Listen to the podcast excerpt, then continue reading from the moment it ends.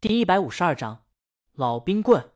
江阳在楼下碰到了王大爷，王大爷不着急去坐地铁，而是把江阳拉到了旁边小树林。江阳，你干什么？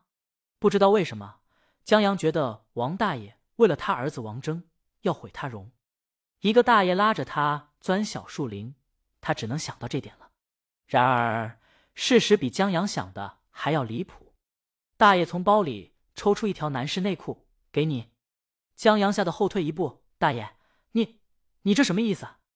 王大爷记性很好，你不是要我儿子的内裤，说拍戏用？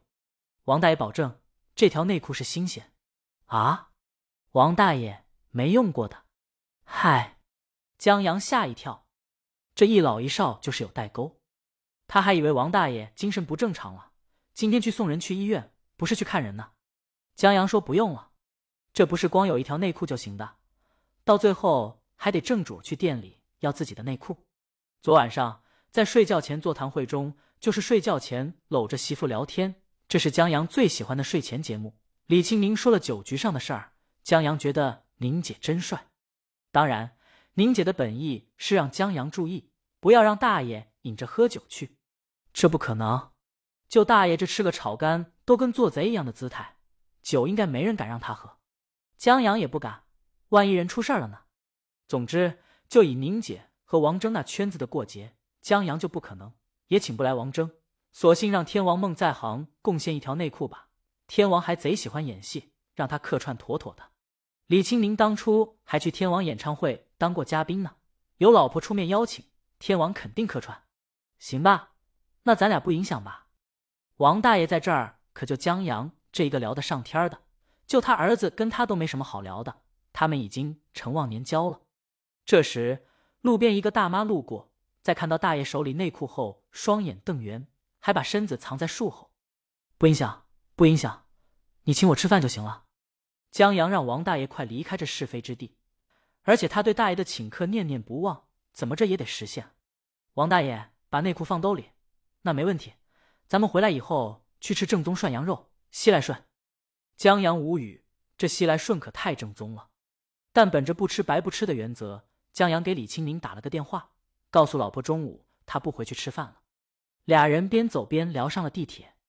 王大爷聊的是养鸟和唱戏那点事儿，江阳是很好的聆听者。有时候王大爷想，江阳要是自己孙子就好了。地铁是江阳请的，王大爷有些不好意思。上了地铁以后，想请江阳坐座我往那一站。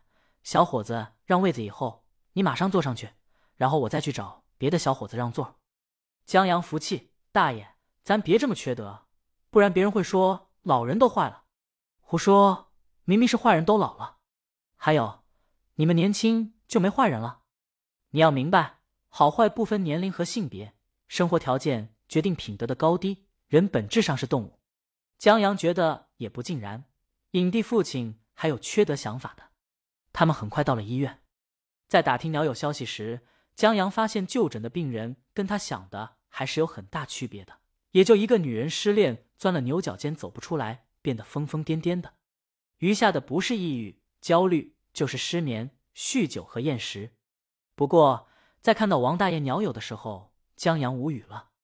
这大爷站在床上，笔直，目向前方。他还记得王大爷，在王大爷走进病房的时候。鸟友很高兴，居高临下的问王大爷：“王爷，您看我训的这红子怎么样？”他拍了拍自个儿屁股：“您看这神态，您在听这叫声？”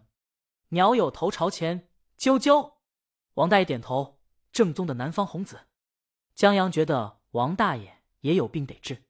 等从医院出来以后，江阳买了根老冰棍，蹲在马路边等公交车。王大爷望望后面，轻叹一声：“这养鸟养的呀。”把自个儿关笼子里了，他很庆幸有江阳这个人逗趣。他要是整天就跟鸟打交道，指不定也变成这样子。江阳让王大爷别沮丧，这社会就是个大鸟笼，然后人还给自己整了个鸟笼。这医院里面许多病都这么来的。你儿子不就是一心奔着影帝去，不结婚，不谈女朋友？哎，不是性取向有问题吧？王大爷说应该不会，他电脑上骗子挺多的。江阳很好奇影帝的品味。是国际知名影星的，还是你儿子自产的？前面还好，后面很行啊。王大爷想了想，他回去得看景点。江阳笑了：“嗨，你看，你把你儿子当鸟了吧？这道理就怕生搬硬套，什么都能套进去。”王大爷唱戏一样拱手：“现在年轻人太能扯了，别说扯得他心情好了不少。就是，你怎么不给我买根冰棍？这是我老婆给我的零花钱，你找你儿子要去，买就买。”王大爷刚站起来，车到了，俩人上车直奔西来顺。陈姐拿到稿子后，窝在沙发上看。行，不许喝酒啊！李青宁在得到江阳保证后撂了电话。陈姐问：“怎么了？不是去医院吗？怎么还整上喝酒了？去医院喝酒？不知道为什么，他竟然觉得江阳和王大爷干得出来。中午不回来吃饭了，去吃涮羊肉，跟王大爷，真有意思。”陈姐很佩服江阳，跟影帝能玩到一起去的人很多。可跟影帝父亲成莫逆之交，这是个本事。空旷的房间安静下来。张月在上课的同时，心里暗自羡慕那个叫江阳的。从他们进来的这一会儿功夫，李青宁几乎都围着他转，把他专用的杯子放起来，把他看的书收了，木作的小人归置了。因为学习，把别人的电话切了，却接他的电话。他的相框还在客厅摆的四处都是。张月觉得。那个叫江阳的男人太幸福了，他忽然想到了杏儿，他朋友在结婚以后也是围着老公团团转，他那时候也很羡慕他。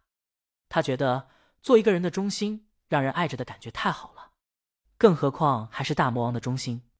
从见面到现在，大魔王的形象在张月心中不断重塑，他不再高高在上、才华横溢，那么的不真实。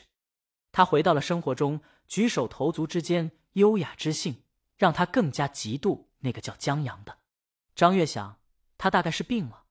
过了一会儿后，陈姐站起来，她把这一段看完了。机缘巧合之下，三个从来没人倾听他们烦恼的少年，借助于穿越时空的杂货店，帮助七九年的运动员月兔解开了心结，还得到了他的感谢，尝到了帮助别人的开心。这可比江阳拍的广告治愈多了。李青宁问他怎么样，挺好。陈姐觉得又回到头一本书的时候了。茶令十字街八十四号的姓氏跨越山海，这里的姓氏跨越岁月。他意犹未尽，你家江阳真绝了，就忽然让我觉得有人向你倾诉生活和烦恼，也是挺幸福的一件事。尤其当对方敞开心扉，不断让你加入其中的时候，这种重视真挺幸福的。噔，张月的心咯噔一下。